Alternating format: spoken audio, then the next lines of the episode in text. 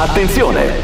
Il Morning Show è un programma senza filtri. Senza filtri. Nelle prossime tre ore sentirete espressioni come La 460 combatte il virus. Basta un virus per mettervi tutti in ginocchio, per farvi abbassare la cresta. Convertitevi intanto che siete in tempo.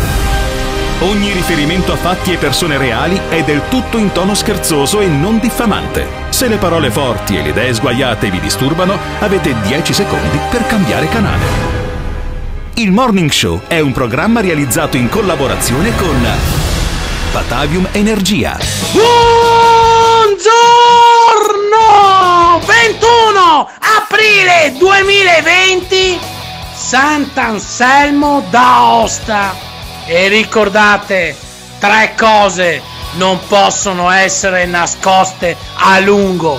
Il sole, la luna e la verità. Ciao! Buongiorno a tutti, ben ritrovati e sintonizzati. Le frequenze sono quelle di Radio Caffè. Andiamo a cominciare un'altra mattinata di Morning Show con Alberto Gottardo, con Simone Alunni e naturalmente anche con la nostra nuova eh, vetrina, con la nostra nuova eh, vista su, eh, su Roma e il nostro amico Emiliano. E poi naturalmente avremo anche Gio Formaggio durante la mattinata. Insomma, tante tante voci ad allietare questa giornata che è la prima, la prima in cui insomma il numero di malati è sceso considerevolmente. Non le tensioni, non le pressioni rispetto a chi invece vuol prendersi insomma una boccata d'aria e addirittura programmi televisivi insomma hanno fatto dirette servizi, hanno dedicato grande spazio a chi insomma va contro le restrizioni e sentiamo un po' che atmosfera si è creata, che clima si è creato rispetto appunto ai runner, a quelli che prendono una boccata d'aria, alle famiglie insomma che vogliono portare fuori i figli 10 minuti e senti qua. Funzionario di polizia locale, c'è una persona qui sulla sinistra, è poco più avanti, sta attraversando un cancelletto, sta correndo. Calzoncini azzurri, magliettina verde, con cappellino bianco, sta scappando, sta correndo, sulla sinistra. Si fermi! C'è una persona che sta correndo, sta scappando letteralmente nel parco e l'operatore della polizia municipale lo sta raggiungendo di corsa. È stato raggiunto e fermato. L'hanno preso Alberto! L'hanno preso Alberto! Io No, non so, l'hanno io, preso, eh. io veramente non so cosa dire. Adesso Simone Alunni, che è un burlone, mette la cavalcata delle Beh, Valchirie perché, anche scusa, metterci un po' di enfasi, il mio eh. intervento. Ma, ma eh, la, la montaggio che avete sentito prima, compresa la musica, è andato in onda su eh, Rai 3. Agorai, Agorai. Cioè è andato in onda su Agora di Rai 3, programma della mattina in cui facevano vedere il- la caccia alla volpe con il poliziotto che dice si fermi cialtrone e poi questi altri con i cani.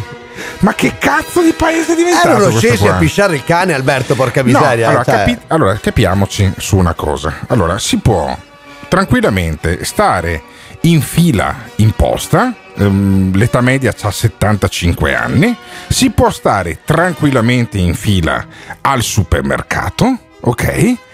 E non si può andare a fare una corsa nel parco.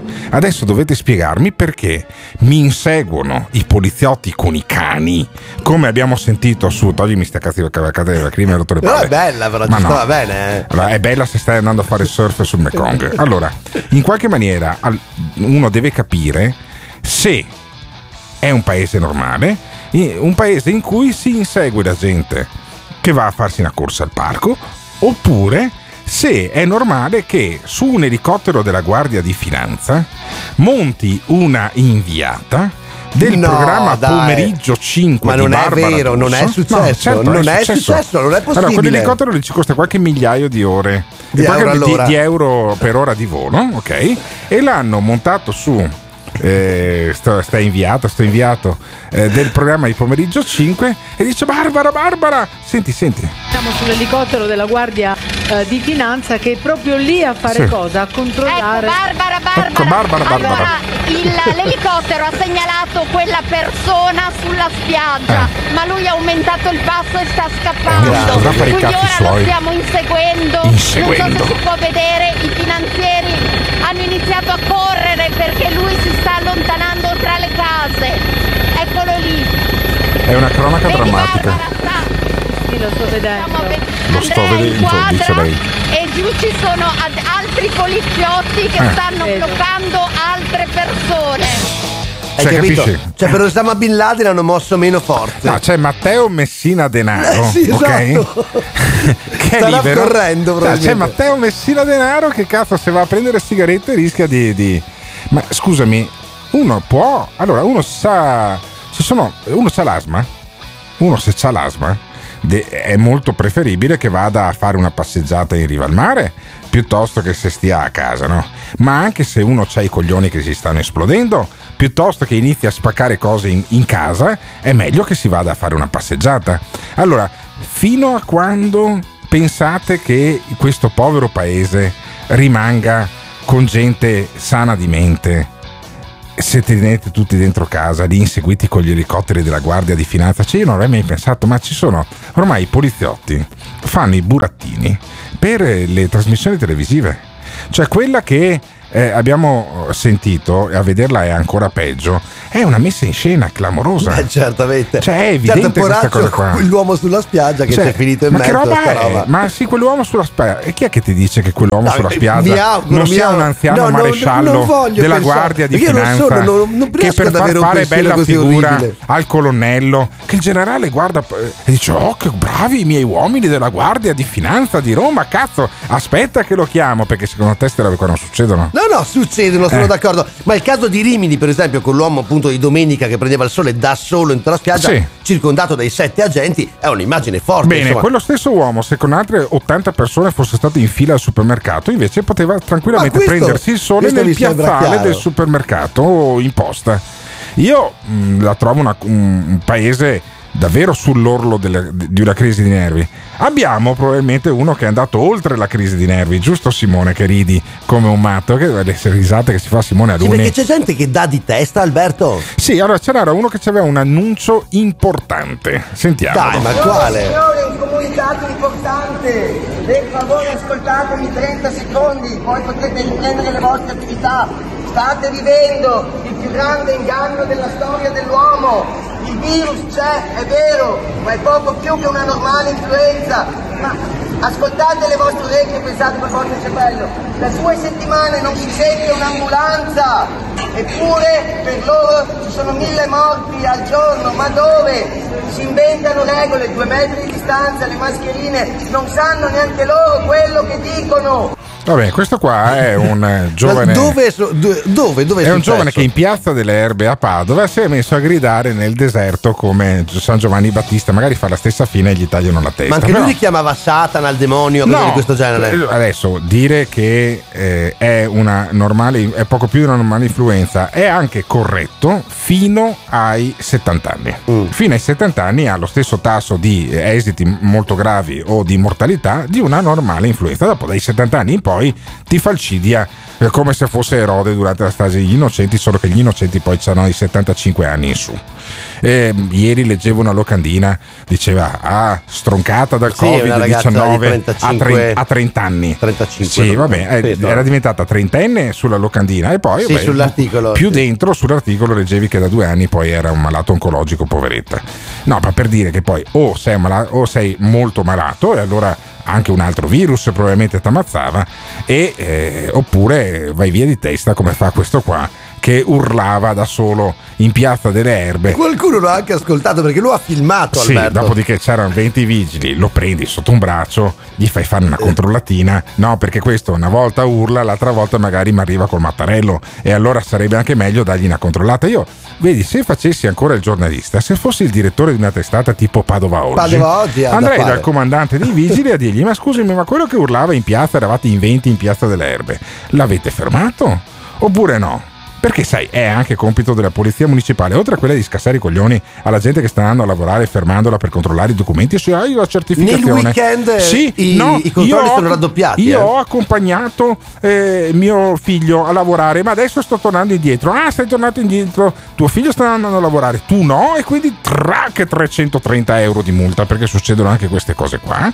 E eh, sarebbe interessante da capire se i vigili urbani hanno fermato questo povero disgraziato. quest'oggi al Sentiamo- comandante. se- sentilo intanto. Hanno tolto tutto, la dignità, la libertà, tutto! Anche Ma lo cosa Xanax. Che vengano a prenderci casa come dice Puglioni? Volete veramente che vengano prenderci i nostri figli a casa? La gente non va più in ospedale perché ha paura! No, perché è sana. 5 diventano a morire! Ragazzi, svegliatevi fuori! Se prima c'erano mille morti al giorno andando in giro e facendoci cazzi nostri, Eh. e adesso ce ne sono 800, stanno tutti a casa! Ma porca buè, allora meglio star fuori o meglio stare a casa? Se le cose non cambiano! È un crescendo.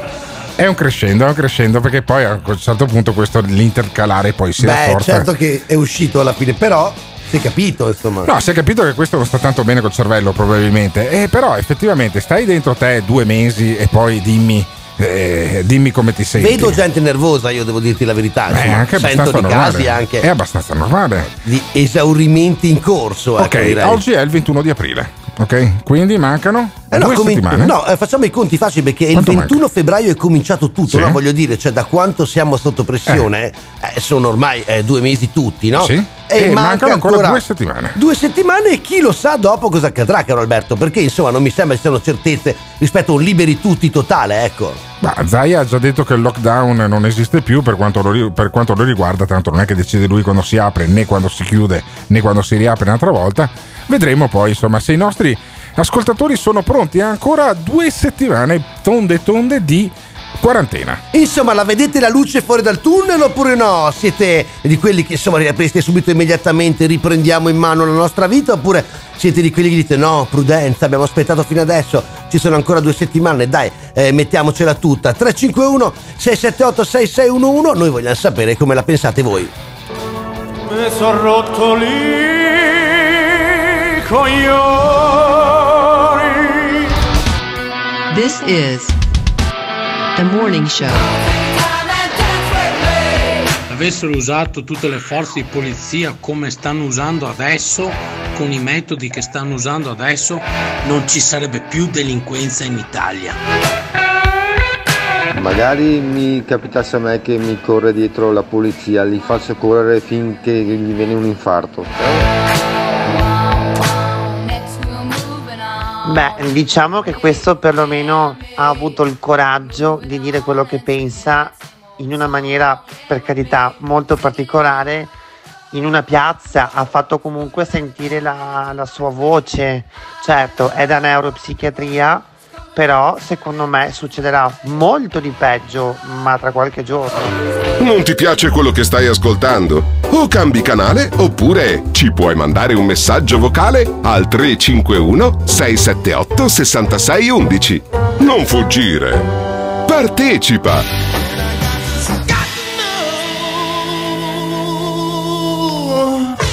Il morning show tutti i giorni dalle 7 alle 10, le frequenze sono quelle di Radio Caffè. Abbiamo già sentito tanti dei messaggi che arrivano al 351 678 6611 in cui naturalmente c'è la vostra voce protagonista e abbiamo fatto anche sentire ehm, prima di andare nel break un po' di episodi che hanno coinvolto le forze dell'ordine in questo paese che hanno inseguito, caro Alberto, persone che correvano, persone che erano spasso. Con l'elicottero. Con l'elicottero. Con i cani e con l'elicottero. In Invece diretta c'è, TV, eh, invece ragazzi, c'è eh. uno che non si accontenta dell'elicottero, ma vuole sempre una turbina di un aereo vicino a È sé. fissato, eh, va detto su sta roba della turbina di Maio. Cioè, eh. allora, Di Maio, il ministro degli esteri, sì, avete sentito bene, Luigi Di Maio è ministro degli esteri.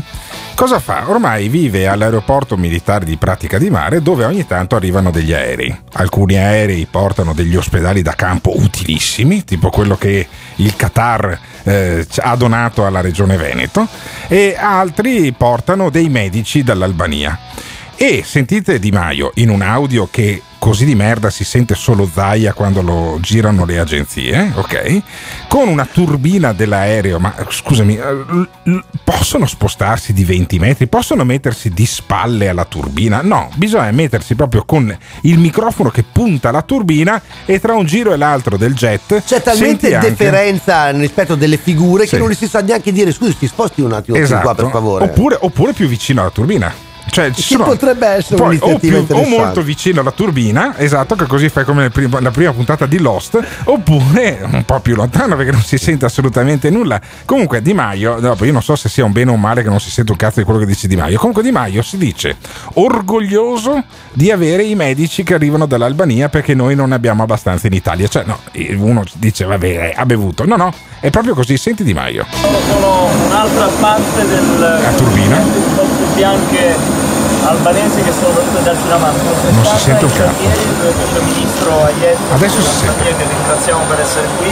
Alzate. E queste persone andranno direttamente nelle Marche, i pullman dell'esercito li porteranno nelle Marche nelle prossime ore, una regione fortemente colpita che sarà aiutata. Ringrazio il primo ministro Edi Rama, ringrazio tutto il governo albanese, il popolo albanese per il secondo grande attestato di amicizia con un segno concreto di persone che andranno a salvare le vite dei nostri concittadini e allo stesso tempo aiuteranno i nostri medici, i nostri infermieri a prendere respiro dopo oltre un mese, circa 40 giorni di Italia in lockdown e di lotta al virus che sta portando dei primi segnali positivi. Sono fortemente orgoglioso dell'aiuto che l'Italia sta ricevendo, è il frutto di una solidarietà che l'Italia ha dimostrato a tutti i popoli nel mondo, ma è soprattutto un grande cuore di tanti stati nel mondo, tra cui l'Albania, che non si è risparmiata e ha dimostrato non solo una grande amicizia, ma un grande senso di solidarietà. Sì, ma come cazzo fai ad essere orgoglioso che i me- i- non, non sei medici e ti aiuta l'Albania? No, no, allora, perché- l'anno scorso, il 21 di aprile del 2019, no, noi in diretta, a parte che non facevamo questo programma su questa radio, facevamo tutt'altro l'anno scorso, ma metti che ci fosse stato il morning show l'anno scorso, no?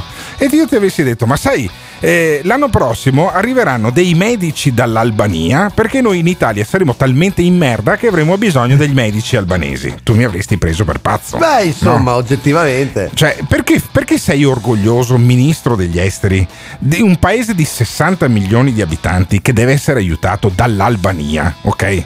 Cioè, perché? Che lo Perché diciamo con affetto noi io, Albania. io, eh. francamente, io mi vergogno. Io mi vergogno come paese che il, il premier eh, Rama deve prendere e mandare i medici in Italia perché noi non abbiamo abbastanza. Io mi, vergo- io mi, se- mi sento vi- violato da questa cosa qua. Deve succedere il contrario perché noi siamo un, fino a prova contraria. Dai, incazzato per sta roba, No, io la certo, vedo. eh. fino a prova io ho amore della mia patria e pensare che l'Albania mi sta mandando i medici eh, mi, mi- mi fa rizzare i capelli in testa c'è qualcosa che non funziona c'è qualcosa che non funziona di davvero molto grave se un paese di 60 milioni di abitanti che ha l'ottavo PIL al mondo si, si deve manda- si deve chiedere in ginocchio a quelli dell'Albania se gli mandano i medici che ne hanno anche pochi. Ma che roba è? Ma dove cazzo si è vista sta roba qua? Ma che roba è? Beh, Ma si è vista ieri in televisione. Ma no, ma e questo è Grazie nostro orgoglioso. E questo è orgoglioso. Devi vergognarti come un ladro. Io mi vergognerei. Io, se fossi il governatore delle Marche,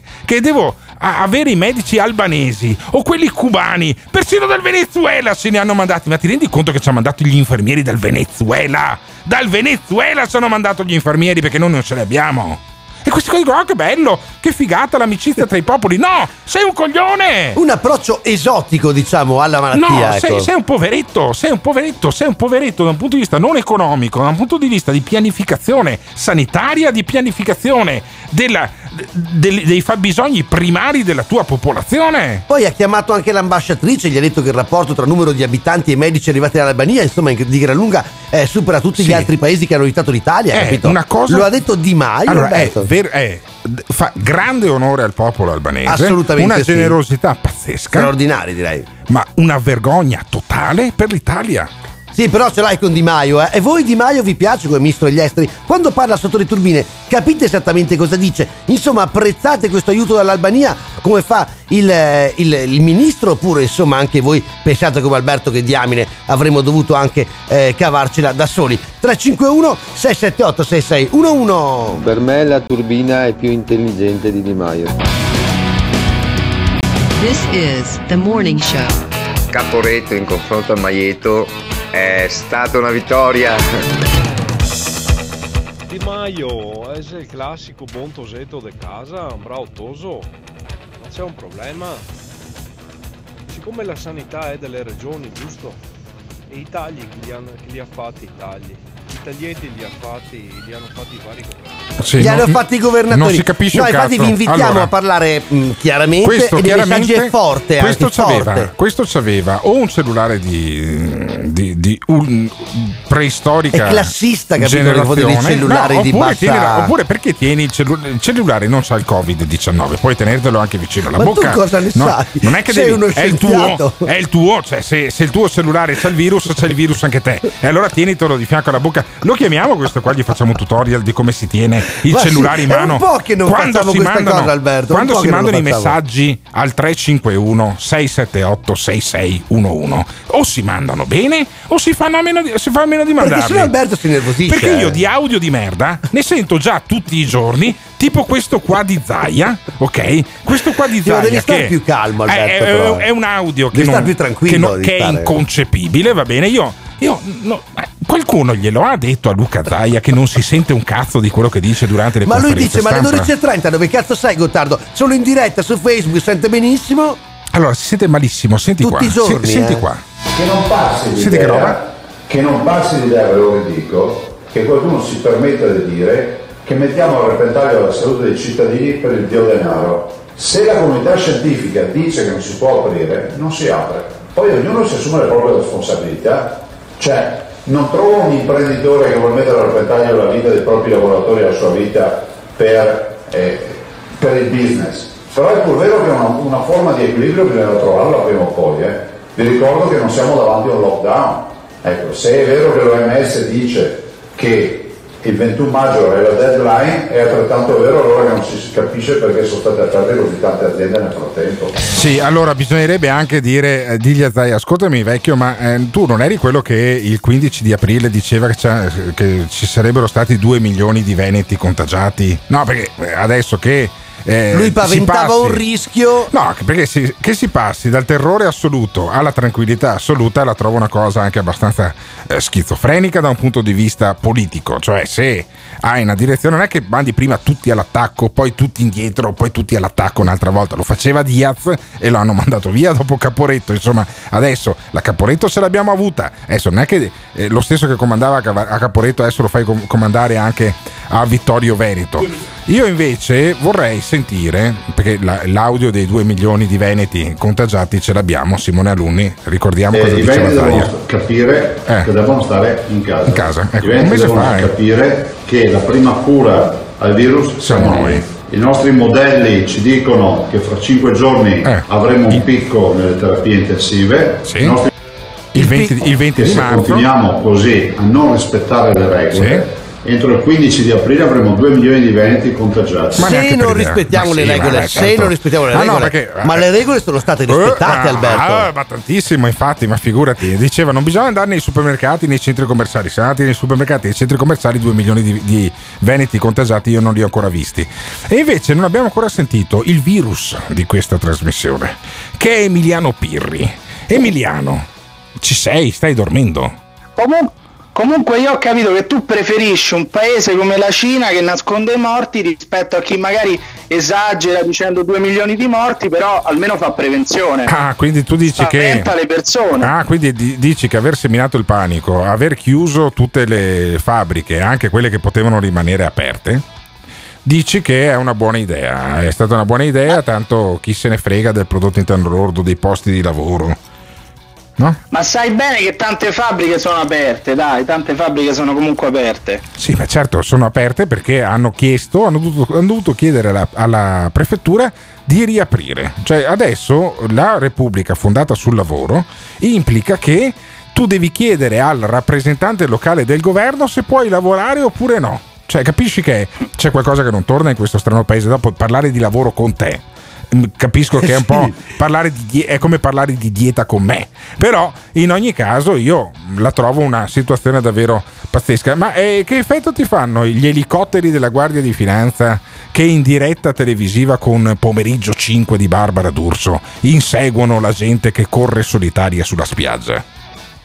Io pensavo fosse un remake di Apocalypse Now No, non era. girato in Italia. Non lo No, era, non lo era. Era Non tutto lo vero.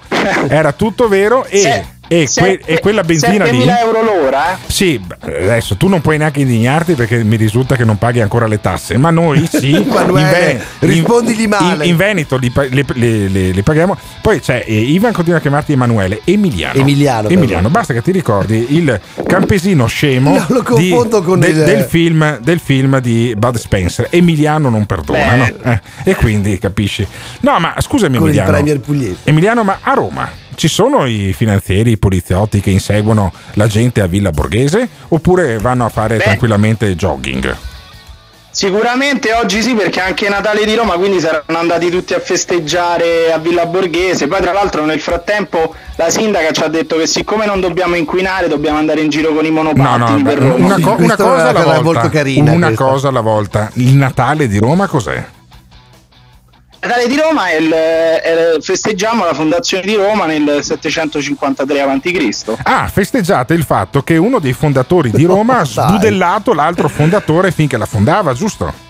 Sì. Ah, benissimo. Sì, no, no, sì, bene, sì, beh, che bella città, che bella città, che belle premesse che ha la nostra capitale. Sì, è passato del tempo, certe ferite sono state rimarginate. Noi si sta parlando di coronavirus anche oggi di Covid-19, stiamo cercando di capire se insomma eh, i provvedimenti presi, le eh, libertà limitate sono cose buone e giuste oppure no. 351 678 6611, insomma, pronti a riaprire tutto oppure con calma? Radio Caffè Signore e signori, un dato importante. Che non passi l'idea, che non passi l'idea, ve lo ridico, che qualcuno si permetta di dire che mettiamo a repentaglio la salute dei cittadini per il dio denaro. Venga! Venga! Si inventano regole! Venga! Non sanno neanche loro quello che dicono! Allora, noi non siamo degli irresponsabili. Dovremmo dire attento perché la morte è dietro l'angolo. Ci, ci vuole responsabilità. Perché vi dico questo? In base ai Bluetooth e quindi riusciamo a intercettarli tutti. Venga! Venga! Dicono va tutto bene! Venga! Venga! State tranquilli! Venga! Venga! Non agitatevi! Venga! Venga! Hanno tolto tutto! Ribellatevi! This is the morning show. Non mi vergogno di altre cose, ad esempio prenotare una visita e avere una lista d'attesa di un anno, invece a pagamento, pagando, si libera a fatalità il posto la settimana successiva nello stesso ambulatorio. Questa qui è una cosa che bisogna vergognarsi, vergognarsi perché noi come popolo dovevamo battere i pugni, invece paghiamo, paghiamo e stiamo zitti. Mi vergogno di questo, di essere italiano certe volte. Battere i pugni, capito? La sanità privata che in qualche modo viene agevolata rispetto a quella pubblica. E quando dei- quella pubblica va in crisi, poi arrivano i medici albanesi, che è una cosa che a Cuba me o da Venezuela, caro Alberto. che a me fa, fa vergogna, cioè andare a pescare eh, da paesi che hanno un PIL pro capite che è un quarto rispetto al nostro vuol dire che hai fatto delle scelte del cazzo. D'altronde effettivamente noi abbiamo speso alcune centinaia di milioni di euro già da Quindi parte della regione da parte della regione per fare la pedemontana invece che per tenere infermieri e medici da noi e adesso vai a farti curare da un'autostrada invece che farti Vai curare dai medici curare dall'autostrada. da un È una frase che mi segnerei questa qua. Bella, bella, mi piace. Luca. Luca Zaia, che è uno eh, di quelli che governa da 15 anni, non è che le scelte le ha sempre fatte gli altri. Le tangenti sì, le prendevano gli altri, ma le scelte magari erano condivise quando lui era vice di Galan, o no, o dormiva Sì, ma è passato un sacco di tempo. Eh, beh, mia, infatti, infatti le, anni le scelte di allora 20, 25? Sì, eh, cazzo Zaia è da una vita che è in politica praticamente dopo aver fatto il PR in discoteca ha fatto solo quello eh. Quindi c'è gente che fa il presidente e il governatore a vita praticamente. Sì. lui, insomma, è un caso di questo E tipo. è una forma di reddito di cittadinanza anche quello. Adesso Luca Zaia dice eh, bisogna trovare la maniera di convivere con Convivere. questo virus. no? Eh, visto che i 2 milioni di eh, contagiati in Veneto non sono arrivati. Per dovevano- fortuna, eh, per Dovevano arrivare fortuna. il 15 di, eh, di aprile, ma era evidente che non, che non arrivavano 2 milioni, o, o meglio, sono arrivati, probabilmente ci saranno già 2 milioni di eh, veneti contagiati. Solo che, grazie a Dio, come era prevedibile sin dall'inizio, perché basta ascoltarsi le nostre puntate anche di fine febbraio, lo sostenevo, e io che sono un cretino, eh, lo sostenevo a fine febbraio, che la stragrande maggioranza di quelli che prendono coronavirus come gli altri coronavirus, perché questo Covid-19 è abbastanza Ha simile dei fratelli, insomma, ad che altri, l'hanno preceduto. Ad altri è virus della SARS, virus Mm. anche, an- non, è, non è molto difforme neanche da eh, quello l'H1N1, quello della eh, influenza aviaria, ve la ricordate? Anzi, quella era anche più mortale, meno contagiosa ma più mortale. Era evidente che eh, sarebbe arrivato, che avrebbe contagiato moltissime persone, ma se sei sano, di solito non te ne accorgi neanche. Ce l'hai ed è là.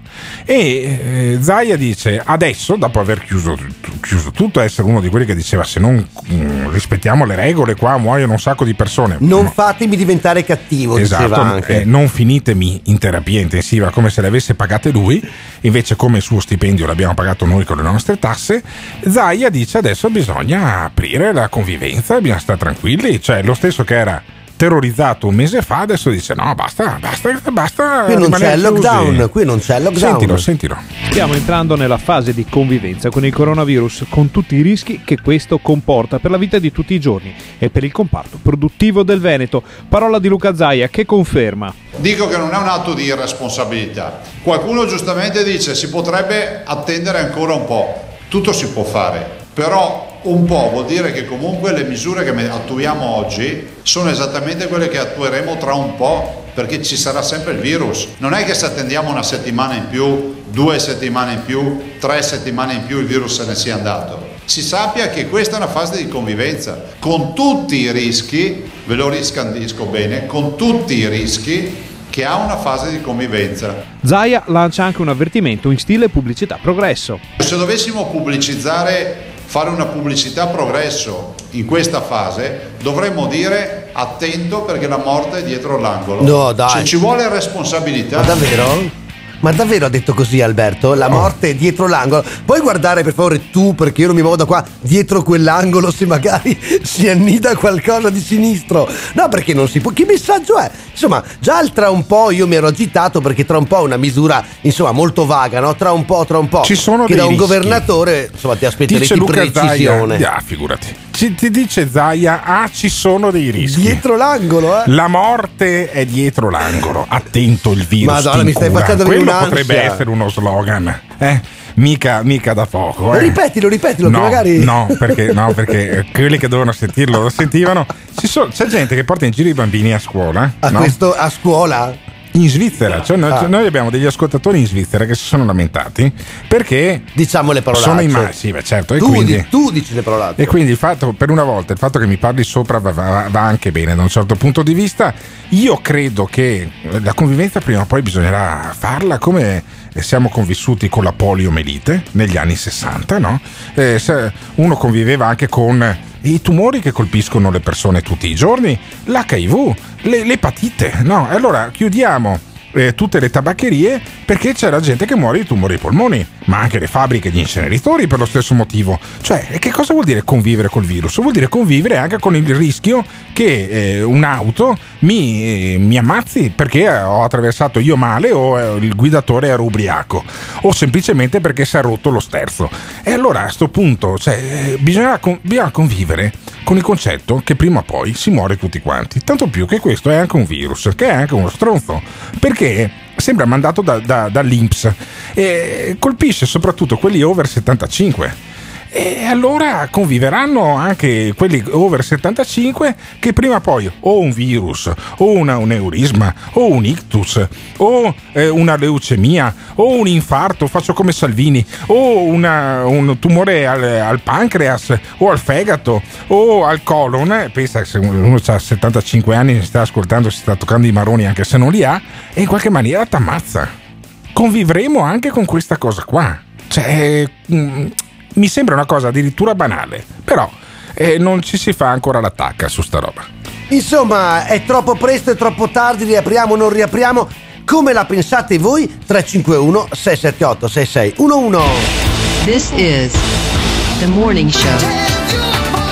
Adesso arriverà il punto di convivere con il virus per la caduta del PIL e di tutta l'economia che ci stiamo giocando e poi e inventeranno un vaccino come a suo tempo il vaiolo e ritornerà tutto normale. Il virus eh, sarà una cosa passeggera, va bene? Ciao a tutti.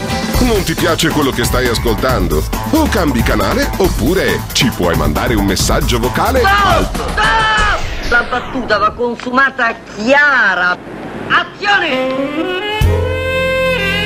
351 678 6611 Fai sentire la tua voce al Morning Show. Il morning show anche questa mattina dalle 7 alle 10 tutti i giorni, eh, da lunedì al venerdì noi cerchiamo di raccontarvi l'attualità, insomma a modo nostro. Naturalmente l'attualità dal 21 febbraio è rappresentata dal coronavirus, da Covid-19 che sta naturalmente, insomma, ehm, eh, sì, incidendo molto sulle nostre abitudini, Sì. sulla nostra vita, anche sul, sul cervello. nostro umore. Anche sul cervello. Eh, direi di sì. Perché la storia che ci arriva, non mi ricordo più che provincia è, da Zero Branco. Credo sia Fieso provincia di d'Artico. Vicenza, credo Fieso sia, ma magari dico una cagata. Ecco, esatto. Eh, Fieso d'Artico e Venezia è quella zona dove di solito fanno le scarpe. C'è gente che si fa le scarpe invece l'una con l'altra e eh, la giornalista Ilaria Marchiori di Rete Veneta, eh, a cui adesso quasi quasi faccio un colpo di telefono, no ma anche no dai. Eh, ha intervistato una persona che io se ce l'avessi vicino di casa mi preoccuperei tantissimo perché questo qua ha chiamato la televisione lui per raccontare che è indignato nei confronti dei carabinieri che non sono intervenuti perché lui ha detto il mio vicino di casa aveva 4 o 5 familiari in casa sua, chissà cosa facevano, vivono in tre. Già in quel nucleo familiare, erano in 8 e quindi siccome ho spiegato le sottrazioni a mia figlia ieri so che 8 meno 3 fa 5, è inutile che Simone Alunni dall'altra parte del vetro si sbracci. E, e aveva 4 o 5 familiari questo qua a casa e questo voleva farlo sanzionare dai carabinieri probabilmente. Cioè capite? Adesso uno dice, eh, è pericoloso. Sì, ma eh, se uno ha 30 anni è, pericolo- è più pericoloso attraversare la strada. Anche in questa fase. Cioè, a 30 anni muori se hai un tumore in corso. E anche di quelli cattivi. Se no non muori neanche così. E quindi io credo che ci sia anche un diritto che deve affiorare, tanto più che il governatore Zaia ha detto che il lockdown per lui non esiste già più. E allora se non esiste già più il lockdown, io vado a trovare i miei parenti, se questi non hanno tra i 70 e gli 80 anni, no? Che è quello che ha fatto un eh, tizio, un cittadino di eh, Fieso d'Artico, che però ha un vicino che si potrebbe definire senza timore di querela un vicino di merda. Sentiamo il racconto di questo vicino, non quello che c'aveva i parenti, l'altro, ai microfoni di Rete Veneta. In una ormai normale e silenziosa domenica, un giovane di Fiesso d'Artico ha assistito a una riunione tra familiari all'interno di un appartamento, ma quando l'ha segnalato alle forze dell'ordine, la risposta ricevuta l'ha lasciato attonito. Ha una famiglia di persone moldave, ma comunque potevano essere italiane o, o comunque del- dell'est Europa, quindi non guardo comunque le- l'etnia, per me sono veneti ugualmente. Hanno fatto assembramento con i, con i suoi familiari, saranno state in 8-9 persone. Ho deciso comunque di contattare i carabinieri, il 112.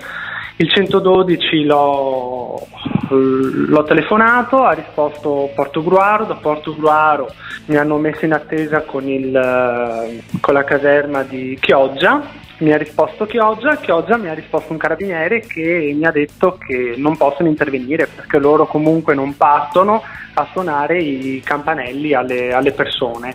Quindi mi hanno detto abbia pazienza, verranno comunque fermati, se faranno questi spostamenti in macchina, verranno fermati, lei mantenga la sicurezza e basta.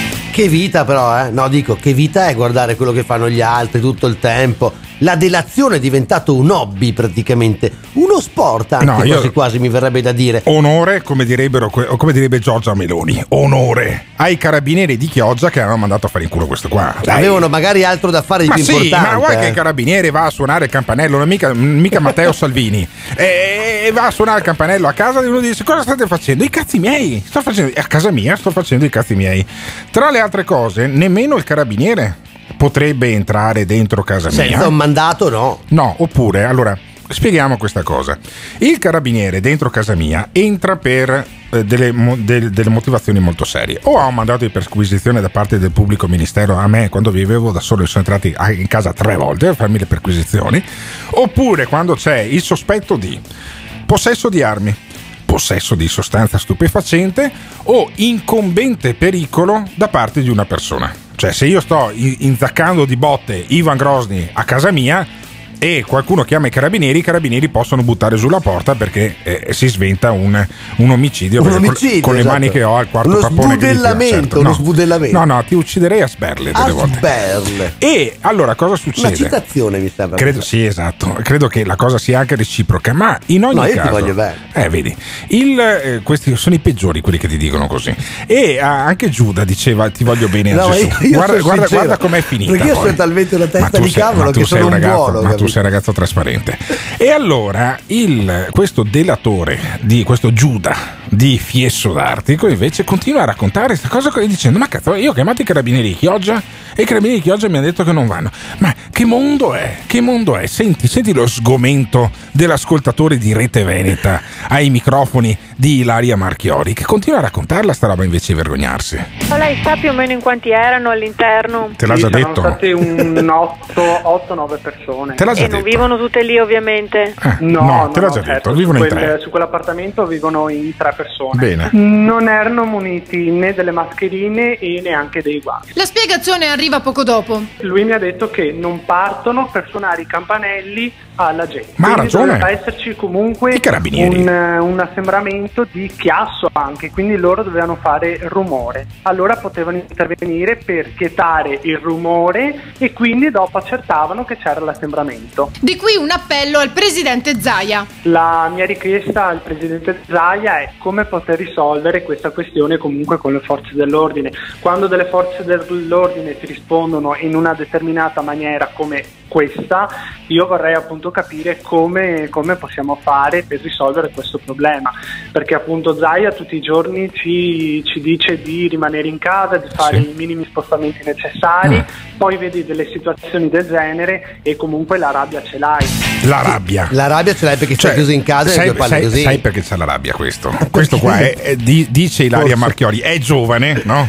E tu quando avevi tra i 20 e i 30 anni, Mm. Ivan Grosdi, Dimmi, ma, anche adesso, ma anche adesso, pensi agli assembramenti, no? Nelle case dei tuoi vicini o a eh, procurarti da fare un piccolo assembramento, magari anche solo duale, Credo nel- nella- nella, nella tua seconda, camera nella da letto seconda, o seconda. anche sul divano Mi- della sala. mi impegno eh? tantissimo in questo, caro Eh, Alberto, Capisci? sai, Cioè, allora, se voi avete della rabbia dentro, è perché magari non vi resta di meglio che guardare la vita degli altri mentre di farvene una vostra. Per cui la rabbia si cura in una maniera molto semplice. Facendo l'amore, dici tu? Sì, oppure facendosi anche i cazzi propri. Ah, tu dici, beh, insomma, saggia. Emiliano, ma se tu avessi a. Roma un vicino che eh, vive in un appartamento e invita altri 3-4 amici per fare bisboccia, ti incazzeresti? Chiameresti i carabinieri? Ti appelleresti a zingaretti come questo che si appella a Zaia o, ti- o te ne sbatte le palle? Vabbè, a parte il fatto che questo è chiaramente un guardone perché sapeva addirittura che non avevano neanche i guanti o la mascherina. Questo Eh. era il remake della finestra sul cortile, Sì. stava col binocolo proprio a Col- guardarli, secondo me. grande. Chiaro. Sì, ma Però rim- rimane il fatto che degli studi ci dicono che noi ci contagiamo di più dentro casa che sul posto di lavoro, quindi andate a lavorare ma non fate gli assembramenti in casa perché Ah. è pericoloso. Ok, quindi niente assembramenti in casa, bisogna stare attenti anche come si respira sul microfono che sembra che tu sia a Trieste. E quindi in qualche maniera bisogna eh, stare attenti, quindi, io- quindi bisogna controllare anche i propri vicini. O no, Emiliano? Bisogna controllare, scusami, Eh. I propri Alberto, vicini, i propri vicini. Certo, questo bisogna creare un clima da Unione Sovietica, Oh. denunciamo tutti, denunciamo tutti. Cioè, denunciamo tutti, c'è il guardiano, del, il, il responsabile del block, no, in Unione Sovietica, spieghiamolo, c'erano eh, per ogni condominio c'era il responsabile del Partito Comunista che stilava dei precisissimi rapporti su Emiliano Pirri, Esatto. ha visto Giovannina Coscialunga alle ore 21 si sono sentiti dei lamenti dalle 21.04 alle 21.05. Poi Giovannina Coscialunga è Un uscita minuto? con. Sì, certo, anche troppo. Con 50 rubli in più in tasca. E, e queste robe qua, capisci? Cioè, bisogna tornare al sano spionaggio tra- sul pianerottolo. Preciso. Benissimo. A te piace sta cosa? Ma Ivan? guarda, mi entusiasma tantissimo questa cosa di guardare nel buco della serratura, è veramente qualcosa insomma, che diciamo di altri tempi, che richiama a un'altra storia. Ma noi insomma, avevamo anche un ascoltatore che fotografava gente a Monticello Ma con questo Teotto. qua, hai capito? Eh. Lui continua il suo. Io lo guardo sempre su Instagram. Il suo account ogni giorno si arricchisce. E insomma, ci sono i suoi vicini di casa che credo quando finirà eh, il lockdown. Lo, lo- lo prenderanno Sì, a randellate. Io credo di sì. sì, eh. assolutamente. E- Ma chissà quanti ce ne sono in ascolto che invece sono dalla parte. Attenzione, Dimmi. attenzione dici. che il mostro di Firenze ha cominciato così, eh? Eh no, vabbè, dai, non, non evochiamo, miseria, non, non porca evochiamo cose. eh. Però Tremendo, abbiamo tremendo. una chiamata in entrata. Eccola, Abbiamo una- eccola. era senza filtri, magari è quello di Fiesso, senta, magari è quello di senta. Fiesso d'Artico, magari è quello. No, perché guarda che le persone poi che ci chiamano, noi le vogliamo tutte bene, le Ce accogliamo con grande Lune. entusiasmo, capito? Allora, noi Ma abbiamo un allora, secondo. senza neanche filtro. No, ma infatti, poi questo magari nostro, ci offrono questo nostro contratto. ascoltatore. Pronto, buongiorno, Buongiorno, ciao, buongiorno. abbassa la radio, alza tutto quello che vuoi, ma non la radio, ecco. Chi sei? Perché hai chiamato? Sono Emiliano, chiamo da Vicenza. Ciao, buongiorno. Dimmi, Emiliano? Sì. Anche tu. Intanto volevo salutare anche Alberto. Eccoci, ciao Emiliano. Ah, Di- dimmi, dimmi Grande, tutto grande. Emiliano, caro. Dimmi. Allora, riguardo di quello che abbiamo sentito finora, io ti dico, io abito, fino a poco tempo fa abitavo a Vicenza, adesso abito a Monticello con Teotto. Abbiamo Benissimo. avuto un'amica mia che aveva dei grossi problemi in un palazzo in cui il piano di sopra era un centro spaccio, Ah. non di salumi e di carne, Ma ma, quanto, ma quanto tempo fa Emiliano da Vicenza? Pa- parlo di uh, due settimane fa. Quindi neanche. durante questa epidemia c'erano Durante degli spacciatori. Di che, di che Non c'è- nazionalità erano questi spacciatori? Ce n'erano un po' di extra e qualcuno italiano. Ok, quindi una, una sana integrazione tra italiani e marocchini Sì, una sana integrazione. eh, che spacciavano, che spacciavano di- a di ruota bello. libera. eh. E voi cosa avete fatto? E voi cosa avete Eh fatto? niente, non sapeva come fare, io siccome conosco bene, sono un po' nell'ambiente, Sì? forse Alberto lo sa per altre cose, Non con, lo so. col sindaco ho chiamato il mio Eh. amico sindaco Sì? E, e gli ho detto guarda che sta succedendo così, tu sai che tu sei responsabile anche della salute e della sicurezza Certo. E il sindaco di Monticello. Conte 8 cosa ha fatto? Lui ha preso, ha telefonato ai carabinieri, Bene.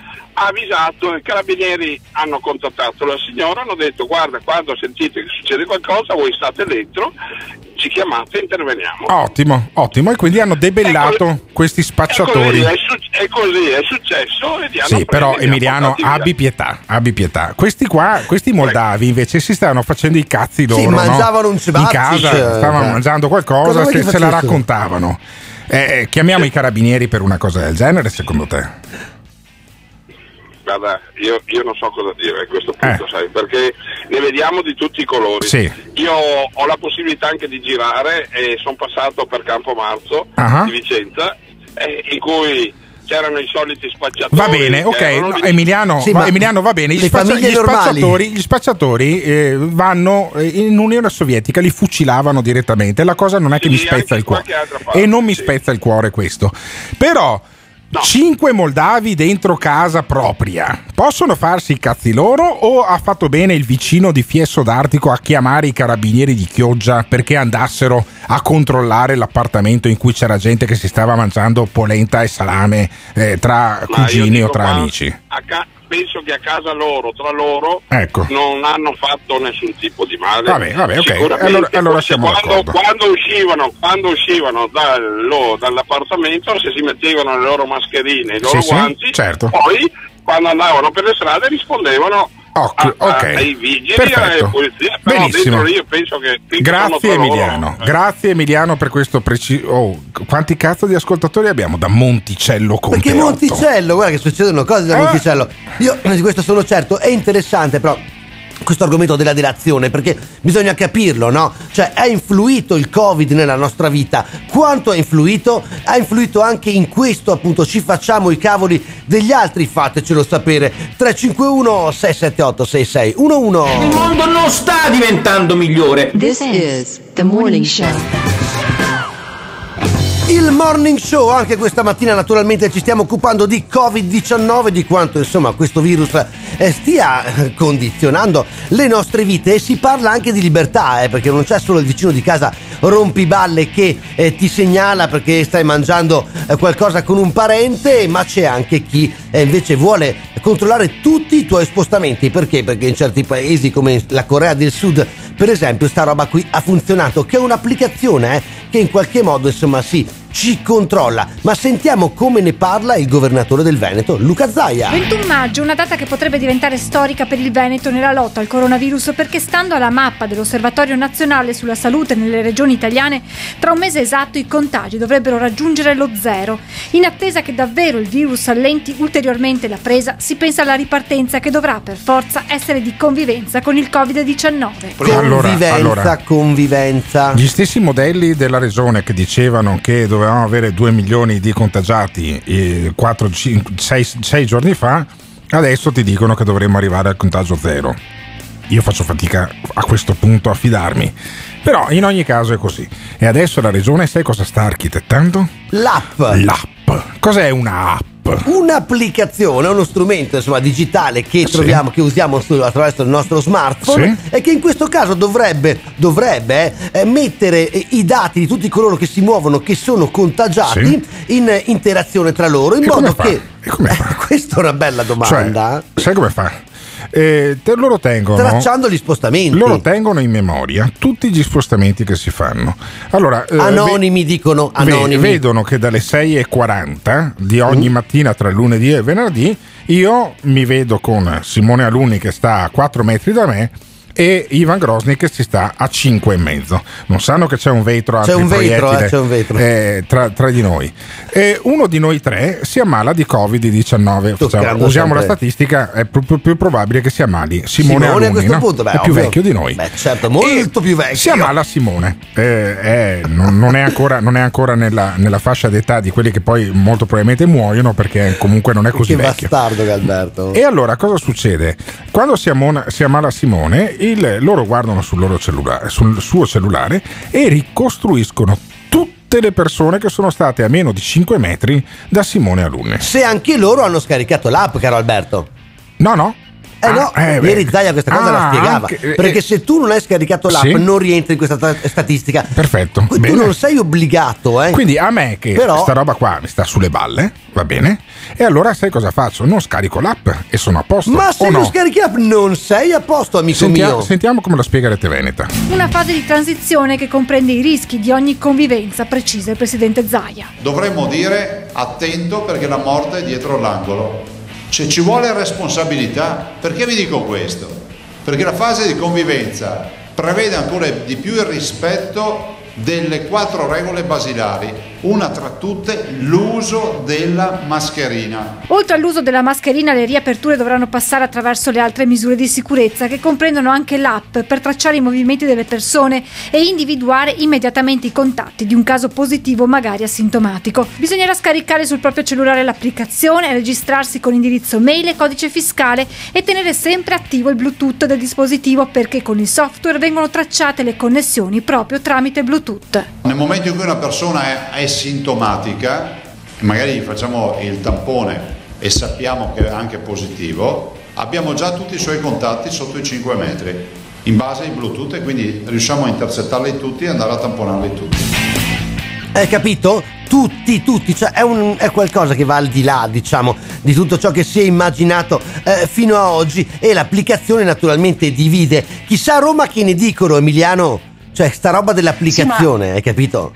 No, non parliamo di privacy perché quando fate i giochini su Facebook tipo scopri che frutto sei o scopri come sarà la tua morte, comunque anche lì state consegnando la vostra privacy. Sì, non è lo stesso livello, però. eh. Non è lo stesso livello, Beh, dai, Emiliano. Più o meno, più o Beh, meno. no, Cioè, più o meno. No, no, no. Allora, Emiliano, abbi pazienza. Non è più o meno, sai perché c'è una grossa differenza. Che a parte che sono curioso di capire che frutto sei tu sul giochino su Facebook. Eh, che frutto sei? Te lo, dico, te lo dico in privato, Ecco, te me lo lo dico dici in privato, puoi immaginare. per, puoi tute- immaginare. per tutelare la tua privacy. Secondo me potresti essere un cetriolo. E, e perché Zaia eh, ti spiega la differenza lui con questo audio di Rete Veneta. Mentre il giochino come sarà la tua morte o che frutto sei o chi vorrebbe passare la quarantena con te, che di solito se sei un uomo sono delle gnocche pazzesche, eh, a, a nessuno di miei amici è venuta fuori Rosy Bindi, Beh, per esempio. è ovvio quello, dai, Tutti cioè. quanti Charlize Theron e compagnia. Chiaro, chiaro. Zaia ti spiega che a differenza di quei giochini su Facebook, eh, questa dovrebbe essere, secondo il suo punto di vista, una cosa obbligatoria. Senti, Aspettiamo che ci sia un'app unica a livello nazionale per una strategia comune, sottolinea Zaia, che ammette come non sia semplice perché spiega siamo consapevoli che l'applicazione si introduce nella privacy delle persone, ma per noi questa è la strada da seguire. Il fatto che una persona abbia il, il telefono possa sca- scaricare un'applicazione dovremmo renderla obbligatoria perché capite che se no non funziona, cioè è, è la condizione sine qua non per avere un controllo vero. Dopodiché è ovvio che i dati dei, dei movimenti non ce li ha nessuno. I tecnici dicono che se non si raggiunge almeno il 60% di copertura della popolazione non ha nessun effetto sta roba. E allora è una cosa molto semplice. Cioè, voi vorreste che il vostro governatore della regione o il presidente del Consiglio dei Ministri Eh, poi- o anche tutto il Parlamento vi obbligasse a tracciare e a mettere su un server obbligatoriamente, perché sennò non uscite di casa, tutti i vostri spostamenti. Cioè, in realtà lui dice non è obbligatoriamente, l'idea è quella che No, non no, posso, no, no, non no, posso importelo. cazzo, eh, però, ascoltami. no, no, no, no. Simone però, Alunni no, perché poi ha fatto una nota. Adesso, no, ha no, fatto non una me frega un cazzo delle note. No, no, perché no, io mi sono rotto i coglioni del giochino, del giochino che io dico una cosa enorme No, no, e poi, e No, poi lui non faccio è la che la nota nega, non è che la nega, lui non è che la nega, La nota non me fa ne una frega un cazzo. correzione in cui Simone dice Alunni, che non puoi importelo, ma se non la microfono Ivan, giù il microfono, che adesso continua a parlare per i cazzi tuoi. Allora, la nota non me ne frega non è una niente. nota inutile Allora, lui ti dice senti. non sei obbligato ma se non lo fai non puoi fare determinate Perfetto, cose ok. è, è sottile ma è diverso Ah, ma è non puoi fare determinate cose ma è tipo- grave Alberto tipo- cosa mica ti sto disminuendo eh. Ma tipo, tipo- non puoi proprio accedere a dei dati fare delle richieste di documenti Ah. è gravissimo Cioè, mi, mi escludono, mi escludono dalla Esatto. vita sociale perché io non voglio farmi tracciare Bravo, in tutti è. i miei Quindi movimenti del cazzo. è peggiorativa E la poi nota, mio papà, capisci? che ha 86 anni, non ha lo smartphone, cosa fa? Infatti. Lo obbliga a comprarlo, per esempio. questo Senti Zaia, fatto. senti Zaia. Il fatto che una persona abbia il, il telefono e possa sca- scaricare un'applicazione dovremmo renderla obbligatoria. per- Obbligatoria. Dovremmo renderla, Dovremmo renderla obbligatoria. obbligatoria. Qualcuno gli ha tirato le orecchie e le ha fatto capire Beh, che non, non direi, si può fare. ma capito? direi. Emiliano, ma anche dal come- suo partito. Come eh. la vedi sta cosa? Beh, se io, se io riprendo il Nokia di vent'anni fa indistruttibile, che fanno? Mi arrestano quindi, no? Ce l'hai ancora? Grandissimo, così ci piacete noi reattivi, capito? Con una soluzione che spariglia le carte. Insomma, noi vogliamo capire insieme a voi, tutti voi ascoltatori, sareste più tranquilli se vi tracciano ogni movimento? Oppure, insomma, avete vissuto fino ad oggi così e vi piacerebbe continuare ad andare avanti così? Insomma, le libertà sono in gioco, voi eh, le mettereste, insomma, a repentaglio per la sicurezza eh, sanitaria oppure no? Fatecelo sapere. 351 678 6611 This is the morning show. Eh, mi sa che qui cominciamo ad andare troppo via di testa. Tu non puoi obbligare la gente a mettere l'app e, e togliere completamente la libertà. Già siamo stati fregati con sta- sto blocco che ci, ten- ci tiene ancora in casa. Sono le condizioni di questo dannato virus. Controllare dalla A alla Z il popolo. Ciao. Il morning show stiamo raccontando veramente sotto diversi punti di vista l'impatto che Covid-19 sta avendo sulle nostre vite dal 21 di febbraio a oggi, insomma è cambiato davvero tutto e cambia non solo la prospettiva quotidiana di vita, ma cambiano anche le prospettive rispetto ai prossimi mesi. Se parliamo per esempio di una regione come la nostra dove trasmettiamo dal nord-est e pensiamo al turismo, caro Alberto, E al mare in particolare. c'è da preoccuparsi. Uno, se a chiunque eh, parli di mare in Veneto, la prima località che gli viene in mente. Qual è? Mi dispiace per Nicola Brugiolo che vive a Rosolina e sentiremo più tardi, ma è Jesolo. È Jesolo, Cioè, dai. La cortina, la cortina del mare in Veneto è Jesolo. Eh, si incazzeranno quelli di Chioggia. E quelli di sottomarina. secondo te non ti odieranno Ma in no. questo momento? Quelli di Eraclea hanno altri problemi a cui pensare che gli ha commissariato per mafia il sindaco e tutta la E giunta. tu dici si può dire qualsiasi A cosa. Jesolo invece sono ancora tutti a piede libero e questa è una bella notizia che nel Veneto orientale ne abbiamo viste capitare di tutti i colori e chissà poi se i magistrati hanno anche una fase 2 di quell'inchiesta lì. Ma a Jesolo abbiamo un assessore che è già stata nostra ospite a questi microfoni che si chiama Flavia Pastò. Giusto buongiorno, assessore, benvenuta. buongiorno. Buongiorno, buongiorno a voi. Flavia Pastò è assessore al turismo, che è un, po', che è un po' come essere assessore alla cultura, eh, non lo so. A eh, Firenze. No, a Firenze, magari a Marghera. Cioè, tu dici. capisci? Ma in questo momento forse è, co- lei, lei, assessore, lo confessi, era contenta, ha detto cazzo che figata, mi danno l'assessorato alla- a- al turismo a me, a Jesolo. Beh. Che problemi vuoi che abbia? Che Jesolo quante, frequ- qua- quante presenze fa di solito durante una stagione normale? Quante presenze Arriviamo fa? quasi ai 6 milioni di presenze. Ecco, e allora uno dice: c'hai 6 milioni di tedeschi, gente con i soldi che arriva, che soggiorna, che problemi vuoi avere? No, arriva. Adesso non, vo- non voglio insinuare nei nostri ascoltatori che Flavia Pastò porti sfiga, però No, no, no. arriva a fare l'assessore Flavia Pastò. E, In realtà sono quasi a fine mandato, quindi Ah, ok. dai. Quindi le, le altre stagioni sono andate bene. E questa? E, e questa come vi state preparando, Flavia? Poi cerchiamo di farlo andare nel miglior modo possibile, dai. Adesso stiamo attendendo le disposizioni da Roma. Abbiamo comunque mandato giù una nostra proposta di, di protocollo per, eh, per cercare appunto di eh, far stare i nostri clienti, i nostri turisti nel miglior modo possibile. Ma è e- vostra, è vostra la proposta di quelle strane gabbie col plexiglass No, che abbiamo no, visto? no, no, ah, ecco. ok, non avete Ci- ci proposto quella roba là. Ci Ah. dissociamo totalmente. Però potrebbe, potrebbe funzionare, secondo me, tra ottobre e febbraio per metterci dentro dei pomodori. Cioè, se ci metti in spiaggia dei pomodori, fai delle, de- delle serre fantastiche. Pensa che angurie grosse che arrivano sulla, sulla sabbia se ci metti quella roba là. Ma la vostra, ma anche gli asparagi sulla Eh beh, certo. la, eh. vostra, sì, la vostra proposta qual è? Allora, la nostra proposta ovviamente è, è quella di distanziare eh, il più possibile gli ombrelloni in maniera tale da permettere eh, il cosiddetto distanziamento sociale, quindi la distanza di sicurezza tra ogni nucleo familiare che vorrà andare in spiaggia. Eh, la proposta è anche quella di chiudere eh, l'accesso ai pontili perché lì si sa che si ammassavano eh, tanti giovani per prendere il An- sole. e anche di notte per fare altre cose quando il sole va giù, ma i ponti- gli indimenticabili, almeno per quanto mi riguarda, Pontili di Jesolo. Ma senta, eh, Pastò, quindi Pontili chiusi. E gli Eh. ombrelloni a che distanza l'uno dall'altro? Stiamo ancora valutando, ovviamente poi eh, quello che ci arriverà da Roma come prescrizione dovremo adottarlo. Noi ipotizzavamo 2-3 metri, stamattina eh, leggevo appunto sulla rassegna che il nostro ex sindaco proponeva addirittura 4 metri, quindi eh, insomma stiamo, stiamo an- ancora in fase di valutazione. E poi ovviamente ci sarà la proposta del nostro invece sindaco Valerio Zoggi, è quella di far accedere le persone attraverso un'app di prenotazione eh, del proprio appunto lettino e ombrellone in maniera tale da evitare gli assembramenti, evitare che ci siano persone eh, che non hanno il proprio posto spiaggia, che quindi occupino la battigia eh, con ehm, i telimare e, e quindi insomma di avere anche una costante, un costante controllo eh, dei turisti. Cioè non si può andare all'ultimo minuto in spiaggia per capirsi, ma bisogna prenotarsi No, perché... si può andare, si può andare se c'è posto, sì, si Se può andare, posto. altrimenti se non c'è posto, no, questa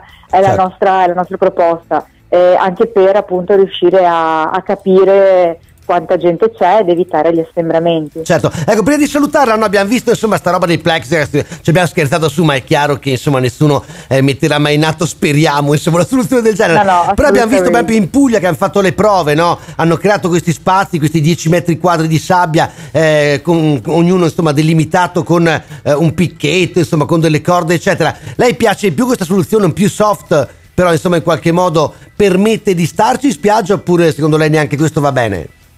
Ma guardi, eh, noi purtroppo abbiamo tantissimi clienti tantissime persone che solitamente si riversano nelle nostre spiagge, quindi bisogna anche cercare il giusto compromesso tra il numero di persone, il numero di ombrelloni e gli spazi necessari per mantenere la sicurezza, quindi cercheremo di operare nel miglior modo possibile per garantire appunto una vacanza sicura a tutti i turisti che sceglieranno Jesolo. Senta, poi c'era il- la- l'assalto al, al freezer con i calippo. A un certo punto, cioè, io non, non- non capisco perché, ma eh, quelli che sono al mare a un certo punto si muovono come gli gnu no, del grande parco del Serengeti, che si muovono tutti in branco, tutti alla stessa ora per andare a prendere tutti quanti il calippo alla Coca-Cola, che è il, gusto che finisce per primo. Come fate Esatto. con i bar? Beh, anche i bar dovranno, presumo che anche i bar appunto dovranno mantenere eh, delle distanze di sicurezza, quindi a seconda dei, dei metri quadri a loro disposizione potranno far entrare più o meno persone, anche qui ci saranno degli distanziamenti eh, in atto, anche i tavoli dovranno essere distanziati, presumo che sarà possibile solo il servizio al tavolo, ma queste appunto sono supposizioni perché al momento anche noi non abbiamo nessun tipo di eh, diciamo di, di indicazione, quindi ci stiamo un po' preparando ecco, eh, No, però, queste no, ma scusi, scusi Pastò, allora il 4 di maggio dovrebbe finire il lockdown in Veneto. Uno, quindi, Certo. ergo, verso il 6 di maggio potrebbe anche venire in spiaggia da voi. Mancano Però i bar e i ristoranti non, sono, non Vabbè, saranno aperti dal certo. 4 di maggio, quindi neanche i chioschi in Sì. spiaggia. Ma mancano. Ah, quindi voi tenete chiuse le spiagge?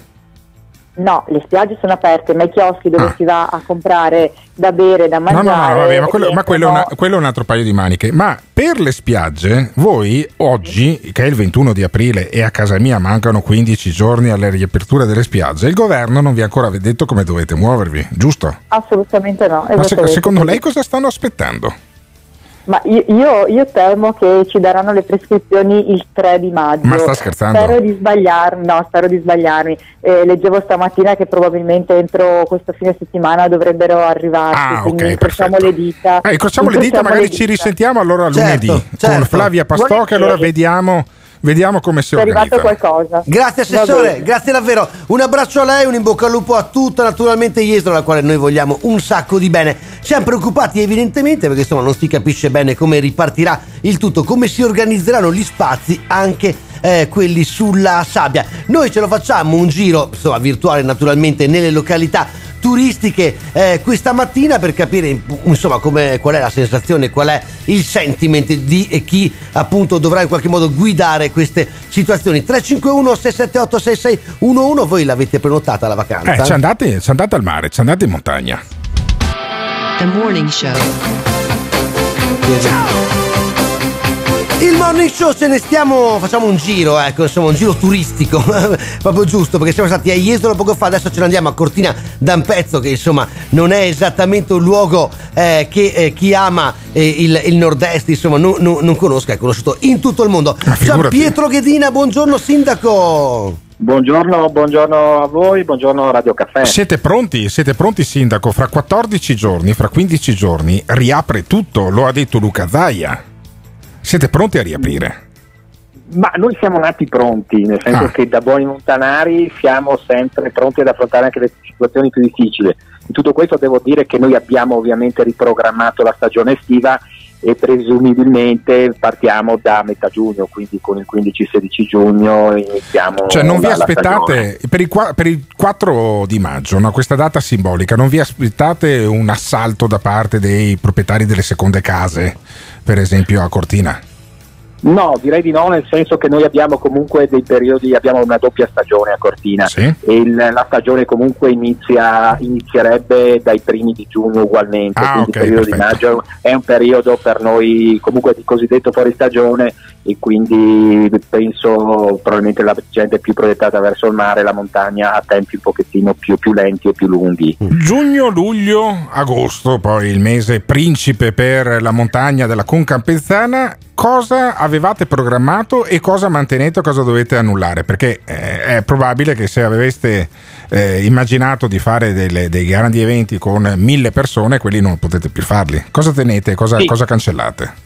Sì, abbiamo, come dicevo, riprogrammato tutto. Ovviamente noi avevamo su giugno e su luglio molti, molti eventi che sono stati annullati, eh, alcuni non recuperabili, ovviamente quelli più internazionali con, eh, con gente che viene ovviamente dall'estero, Certo. mentre abbiamo cercato di spostare su, su settembre e eventualmente magari anche su ottobre alcuni eventi e quindi di prolungare di, in, in là diciamo, la, la- la stagione, quindi metà giugno fino a ottobre, fino a dove riusciremo ad arrivare cercando di recuperare il recuperabile. Poi ci sono i lavori delle, eh, delle- le preparazioni alle eh, Olimpiadi. Le Olimpiadi in che anno si tengono tra Milano e Cortina, Sindaco? Sì, beh, allora le Olimpiadi sono in là perché abbiamo 2026, Benissimo. quindi c'è Cioè, un per- po' più tempo. Per il stiamo 2026 dovremmo essere fuori da questa emergenza. Eh, insomma, Abbiamo- direi. ecco, invece abbiamo perso perché a marzo avevamo dal 18 al 22 I mondiali? marzo le finali di, co- le finali di Coppa del Di Coppa Mondo, del Mondo, sì, sì, Coppa certo. del Mondo, mentre i mondiali li abbiamo a febbraio Ah. del prossimo anno. E per febbraio del quindi- prossimo anno come la vede? Ma io mi auguro, mi auguro che la situazione si normalizzi. E certo che dobbiamo e stiamo lavorando su più scenari, quindi c'è anche il scenario B eventualmente su, su un evento ridimensionato con parzialmente a porte chiuse, però io mi auguro insomma, che, con- che possa essere l'evento degli eventi, cioè il, il recupero e diciamo, la ripartenza dopo una stagione che sarà quella che sarà e dopo una situazione generale insomma, di difficoltà, quindi potrebbe essere l'inizio della ripresa. Sarebbe un po' come le, le leggendarie prime Olimpiadi invernali a Cortina che segnarono un po' il punto di rinascita, il boom italiano, molti lo collocano proprio in quell'evento lì, quindi Cortina di nuovo regina della rinascita di questo paese sarebbe una cosa fantastica. Ecco, beh, io direi che vorremmo essere in questo senso positivo protagonisti e potrebbe essere, visto la cadenza appunto dei mondiali appunto a febbraio del prossimo anno, effettivamente la riscossa ovviamente del nostro territorio ma più in generale del paese. Quindi mi auguro che possa succedere questo. Ce lo auguriamo tutti, Sindaco, ce lo auguriamo tutti. Un abbraccio alla comunità di Cortina, naturalmente, un grazie al Sindaco Ghedina. Noi, insomma, naturalmente ci occupiamo eh, volentieri di questo argomento, lo stiamo seguendo, insomma, da eh, settimane, l'evolversi diciamo, della situazione, ne parleremo ancora. 351 678 6611, ma voi ci state pensando alle ferie? Radio Caffè. Lo volete capire o no? Che non si va in vacanza, non costringetemi a chiudere tutto di nuovo. Avete capito? Sì o no? E ce ne andiamo anche ad Asiago perché qui durante il morning show questa mattina abbiamo deciso di fare questo giro tra le comunità più belle, anche se insomma ce n'è tantissime davvero eh, qui in Veneto, quelle insomma che ehm, hanno compromessa, vedono compromessa la loro stagione turistica. Ce ne andiamo ad Asiago dal sindaco Roberto Rigoni Stern. Buongiorno sindaco, buongiorno. Buongiorno a voi, buongiorno. Benvenuto, Come vi benvenuto. state difendendo, sindaco, dall'assalto di quelli che hanno le seconde case? E ogni tanto, secondo me, ci provano ad, ad inerpicarsi fino ai mille metri di Asiago. Come fate? Avete metto- messo delle mine anticarro? Eh? I mitragliatori dell'esercito? I droni nei boschi. Eh, i droni nei grande. boschi. Eh.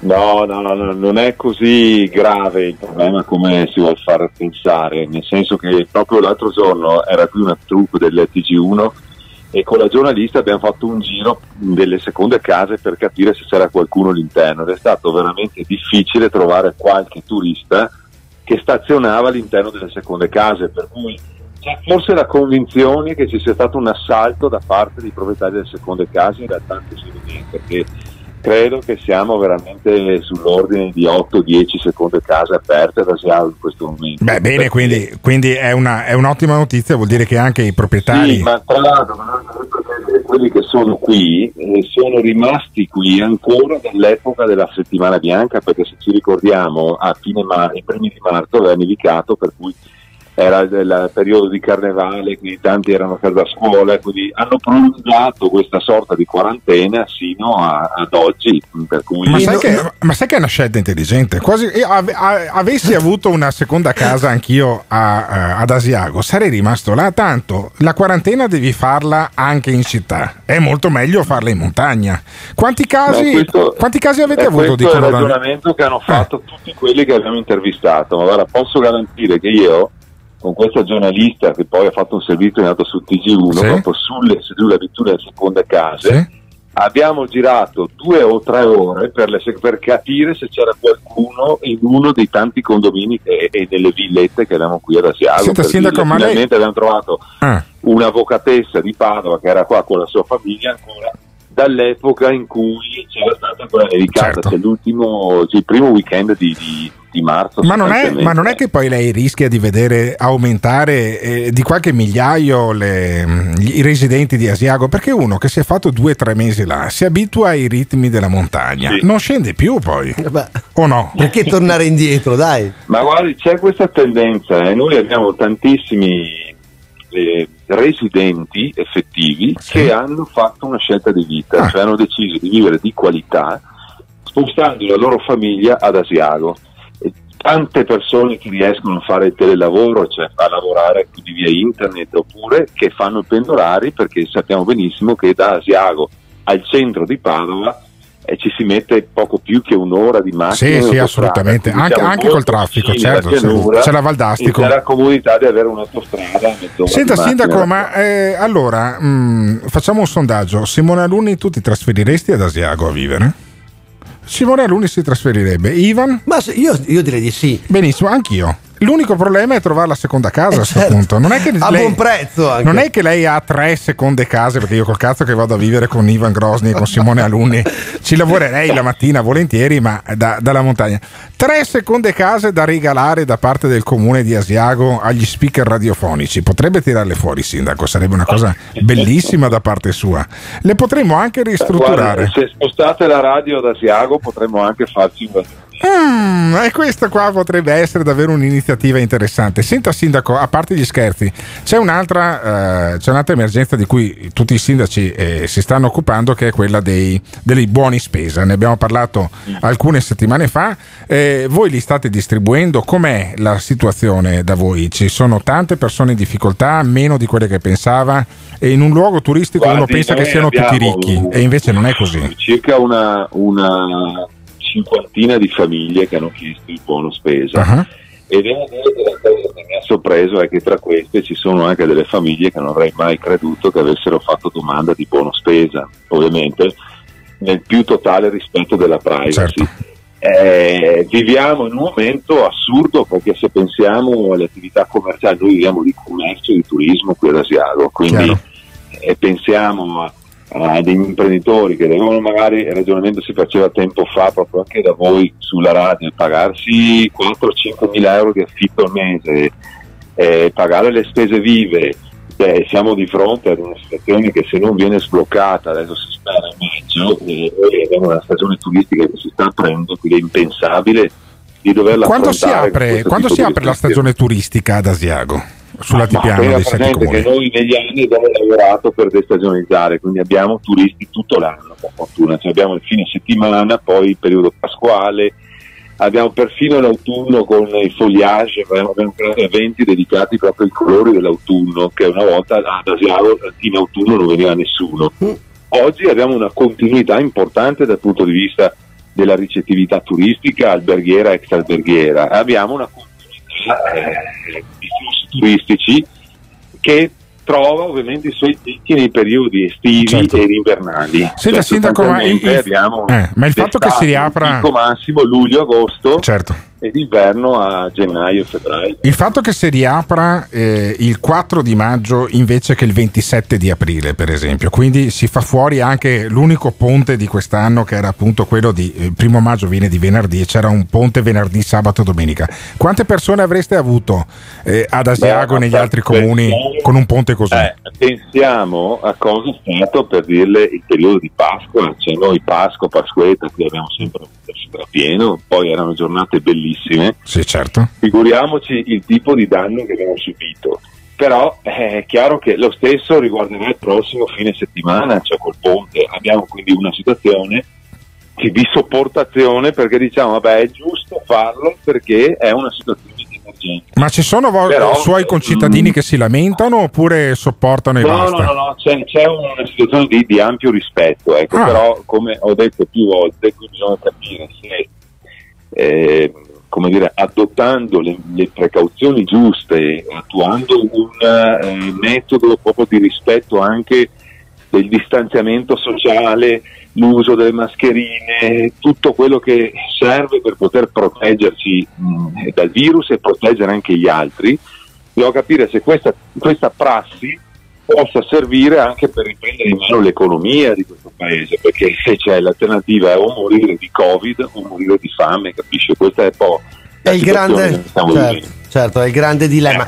È amaro dilemma. Noi la ringraziamo davvero, Sindaco Roberto Rigoni Stern. È un cognome che ci piace anche sempre dire, insomma, perché ci riporta anche a, eh, a- a, insomma, nomi e personaggi importanti della storia della letteratura di questa regione. Noi ce ne andiamo adesso, andiamo avanti naturalmente, ma vogliamo capire da voi, insomma, se siete sintonizzati su eh, andare in vacanza, insomma, scegliere una località turistica oppure siete rassegnati all'idea di starvene chiusi in casa, ma ancora, ma dai, 351 678 6611, fatecelo sapere. This is the morning show. E lo schifo è che poi si è scatenata una guerra tra residenti e turisti, cioè io nel mio condominio avevo una famiglia che era qua per le vacanze pasquali, i bambini giocavano con il dirimpettaio, scattata l'ora X, hanno cominciato a fare a guardarli in cagnesco e devono andare giù, ma che schifo! Che schifo! Non ti piace quello che stai ascoltando? O cambi canale oppure ci puoi mandare un messaggio vocale al La battuta va consumata chiara. Azione! 351 678 6611 Fai sentire la tua voce al Morning Show. Il morning show questa mattina stiamo tra le altre cose trattando anche il tema del turismo, nel senso che stiamo cercando di capire attraverso la testimonianza dei primi cittadini, per esempio eh, di città e, capolu- e luoghi come Cortina, Asiago eh, o Jesolo, appunto dove abbiamo sentito l'assessore al turismo, e cercando di capire insomma come si fa a organizzare, a pensare un'attività. Eh, abbiamo Emiliano che sta a Roma, voglio dire che è una città che di turismo insomma ci campa e come, ma siamo stati settimana scorsa a Venezia, che insomma è la principessa, la regina diciamo dei, dei- dei luoghi, dei luoghi turistici. Abbiamo cercato di capire come l'impatto della mancanza appunto dei, turisti incida sulla vita eh, di chi è veneziano, che sono pochi i veneziani rimasti, eh, però quelli rimasti sono solitamente insomma lavoratori come nel caso appunto di chi eh, si occupa eh, di vendere all'ingrosso al mercato del pesce e sentiamo che atmosfera c'era settimana scorsa qualche giorno dopo Pasqua. Come si è lavorato nelle ultime settimane? Non si è lavorato. Ma era già successo prima, insomma, in altre situazioni? A questi livelli mai. Ma neanche durante l'acqua alta, per esempio, non era, non era così grave la stazione? L'acqua alta è relativamente a Venezia. Fuori di Venezia non sentono l'acqua alta. Questa è una situazione generale. Un po' alla volta si riprende. C'è stato un bel lavoro a Pasqua, poi una piccola flessione inizio settimana eh, e oggi un po' alla volta. Non si può essere fiduciosi adesso come adesso. Lei cosa proporrebbe di fare come soluzione per cercare insomma di, di aiutarvi in qualche modo voi e tutti quelli che fanno questo tipo di attività? Non saprei cosa dirgli francamente. E questa è già una notizia perché solitamente tutti hanno eh, una proposta da fare, invece questo signore che è molto molto esperto perché insomma si orava ai 70 anni, eh, lui diceva appunto che non ha assolutamente idea, no? Cioè bisogna soltanto lavorare e basta e faceva notare che uno non è che se ha un- non ha un albergo o non è proprietario di un ristorante non incida nella sua vita il fatto che non c'è un turista in giro, non c'è nessuno in giro. A Roma non è lo stesso, che dici tu? Ma fatevelo dire da una città che se fosse semplicemente per il turismo sarebbe morta. Noi campiamo di ministeri, non di turismo, ragazzi. il turismo sì. non porta così tanti soldi.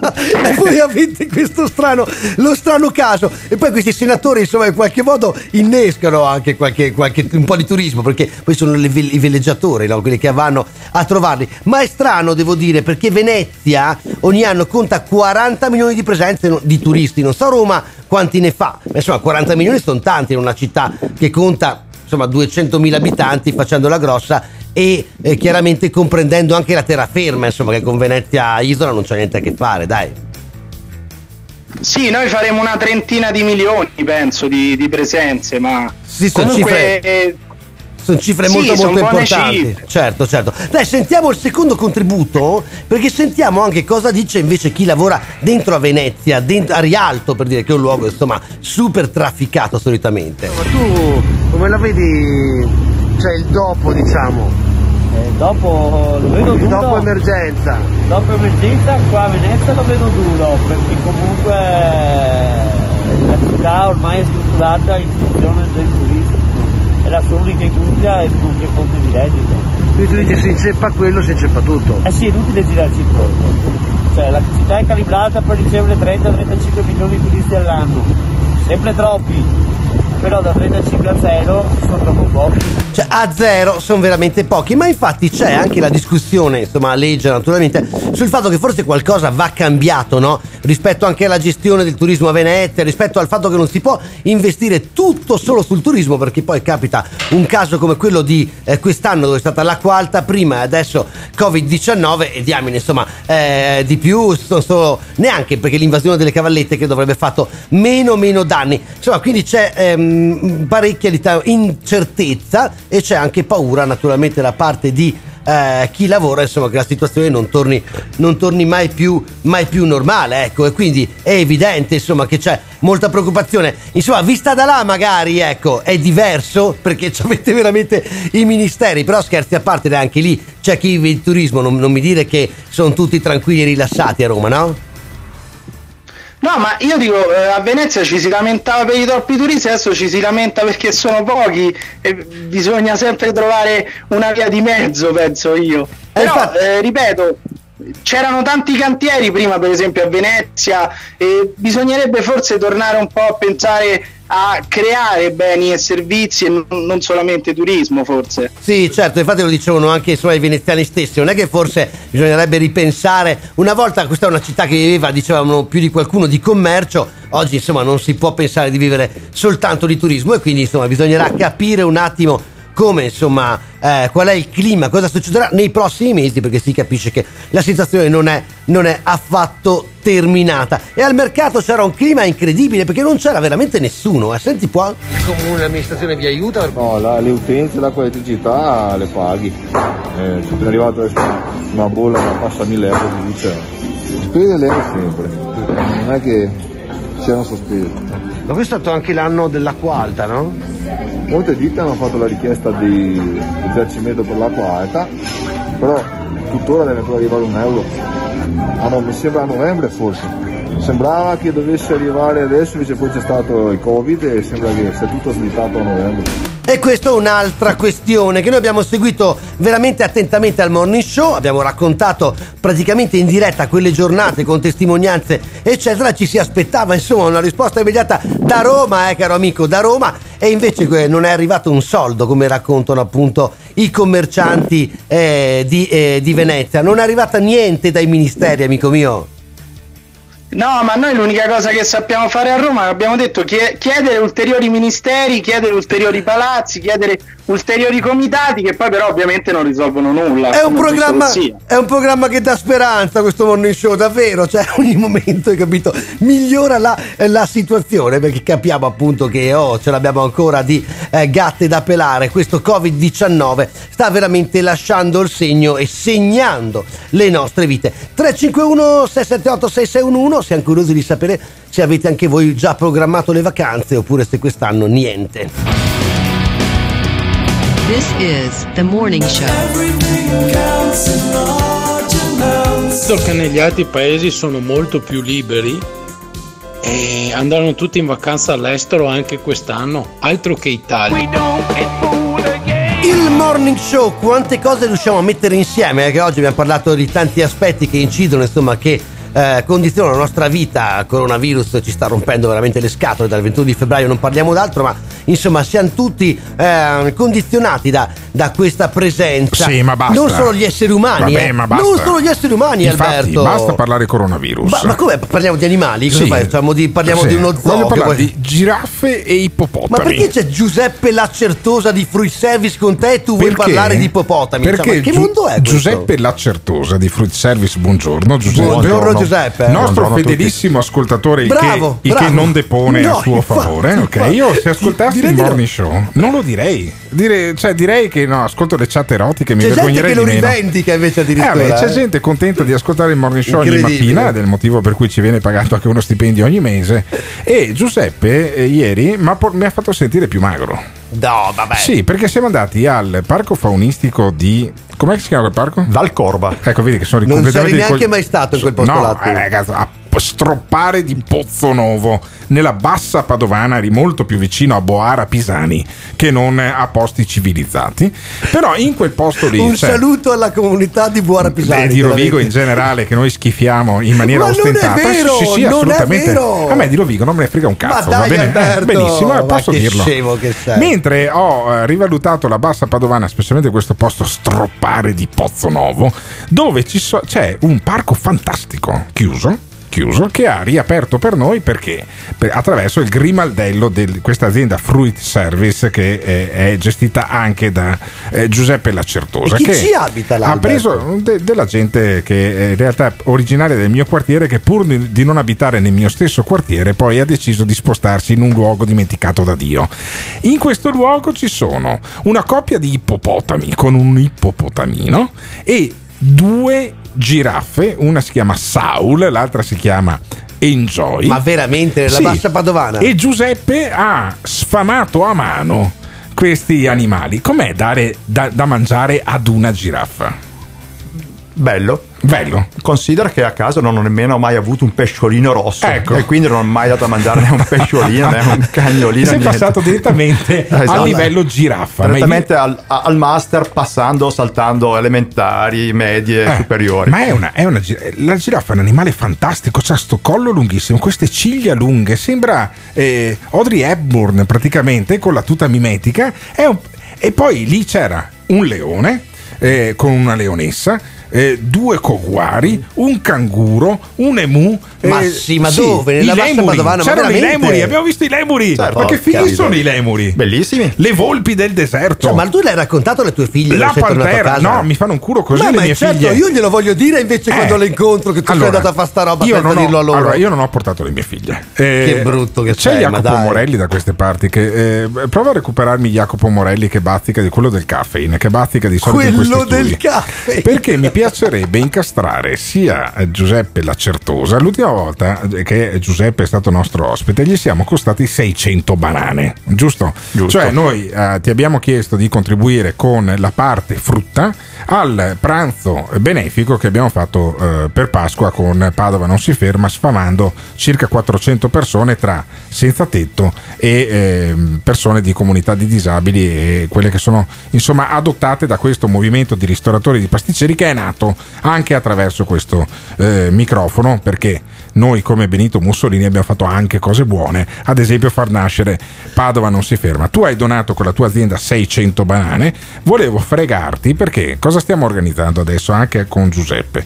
Una visita di 30 bambini che sono in affidamento in una struttura protetta qui di Padova con un pulmino eh, saranno eh, poi ospiti del parco appena il parco riapre. Siamo già d'accordo anche con i titolari. Loro non lo sanno, ma siamo già d'accordo con i titolari che Sì, ci è offrono, che ci offrono l'entrata gratuita Molto al bella, parco per gli orfanelli. Ma certo, certo. Però i bambini, un po' come i lemuri, mangiano, no? E allora bisogna fargli la merenda. Una, fe- una merenda gliela farei non con, con le robe confezionate, ma la merenda a base di frutta. Di frutta, certo, sanissima. Cioè, quindi- tutto gratis, ma tutto sceltissimo. tutto capito? gratis, tutto scientifico. È Tanto, giusto. Guarda che giu- quanti metri cubi di, di verdura hai portato ieri per gli Ieri? ippopotami, per le giraffe? Cos'era? Un Era 12 un- metri cubi? Era un quanto camion, direi. Era un camion, non... Sei Era un- cassoni. Eh, sei cassoni, sì, sei cassoni di frutta e di verdura fresca perché gli ippopotami, per esempio, gli ippopotami che sono là pesano 4 e 5 quintali e mangiano 2 metri cubi. Guarda che 2 metri cubi sono tantissima roba di te, verdura, di verdura tutti Fa i giorni. ecco. Poi è bellissimo. Allora, hai visto come caga l'ippopotamo? Certo. È fantastico. Cioè, Alberto. Sì, no, è meraviglioso. Voi dovete. do- do- allora, ve la raffiguro così. È come se voi. quando- Ascoltate bene, eh? Chiudiamo con questa bellissima Ma sì, immagine. come, come caga un ippopotamo? Perché abbiamo raccontato di come è elegante la, La giraffa, giraffa, no? certo. con questi occhi suadenti, che sembra Audrey Hepburn. Benissimo. Lì- L'ippopotamo come caga? È come se voi quando aveste li- l'influenza intestinale vi metteste a cagare di fronte a un ventilatore. È la stessa cosa, con la coda lui fa un movimento velocissimo Ma e perché? Perché? e sparge la cacca Ma perché lo a fa? 20 metri di Ma distanza. perché lo fa? Perché? Sarà Perché è un motivo. ippopotamo. E Ma vai, che cavolo? e vai ma- a rompergli i coglioni tu Beh, all'ippopotamo sì, mentre sta ciao. cagando. Assolutamente no, assolutamente no. C- Voi ci tornerete tutte le settimane con la vostra frutta e la vostra verdura in questo parco, giusto Giuseppe? Ci stiamo organizzando per dare continuità a quel bel gesto di ieri, quindi con un po' di partner e quant'altro vorremmo... Con i partner del mercato del mercato, di Padova. fornitori, vorremmo così dare un seguito mh, continuativo a quell'esperienza di ieri. ma Giuseppe, lo sai che saranno le persone che diranno: Ma come aiuti gli animali e non gli uomini? No, lui ha aiutato anche 600 senza tetto, scusami un attimo con il pranzo, per cui eh, stiamo organizzando questo. Adesso Jacopo, ogni volta che entra, eh, abbiamo Jacopo Morelli, che Sì, adesso che è una presenza- Ah, lo chiamiamo un attimo al microfono. Jacopo Morelli, spesso titolare qua, del caffeine, quando viene davanti al microfono mi guarda sempre strano. Perché? Perché adesso incastriamo anche lui. Allora, c'è questa gita da organizzare per i ragazzini che sono in affidamento di Casa Priscilla. Giuseppe Lacertosa ci ha già detto che dona lui la merenda per, il, ehm, per i bambini perché il pomeriggio gli viene fame. Aspetta, allora ti sta per gli diamo, una cosa, Gli eh? diamo le banane, gli ananas, eh, Fragole. fragole, vedi, cioè, vedi, se lui si fa incastrare Giuseppe di food service. certo, bisogna, bisogna preparare invece il pranzo per 30 bambini più me che mangio come 8 bambini Eh, il problema non è non sono i bambini, sei tu. eh, ok, ma quindi se riusciamo a farci dare un, problema, se riusciamo a problema. farci dare un pulmino dalla PS, domani chiamiamo Se riusciamo Do- a farci sì, dare. Ma domani- ti rendi conto come fa lui? Domani chiamiamo. Gli serve una casa, un domani, domani chiamiamo il presidente di Vabbè. Bus Italia Veneto. Ah, sì, sì. E gli uccelliamo in diretta un pulmino andata e ritorno per il parco. Poi chiamiamo quelli del parco che ancora non sanno che Ma devono darci è meraviglioso. 35 eh, entrate gratuite per il loro parco. Rimane il problema del pranzo. Lo fate voi del caffè nel lo pranzo? noi, lo facciamo noi. Cosa fai di menù? Un sandwich per i bambini Ah. e il pancake. E il pancake, quindi club sandwich e pancake. Per me è grande.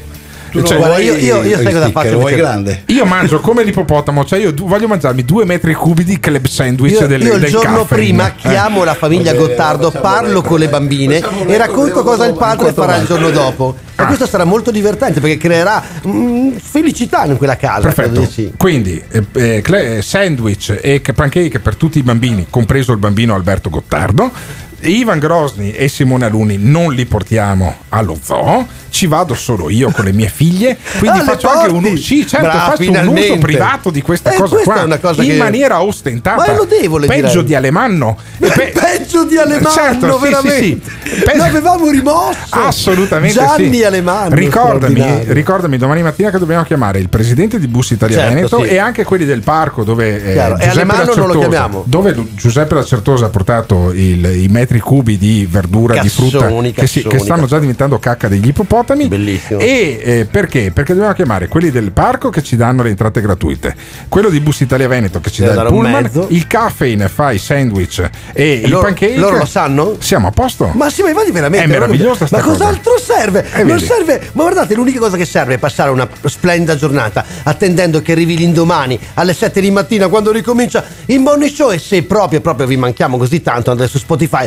vi ascoltate la replica della puntata e siamo tutti felici. Il podcast trovate là. Noi vi salutiamo, vi abbracciamo e vi auguriamo una splendida giornata. Il morning show torna domattina. Ciao! Pronto?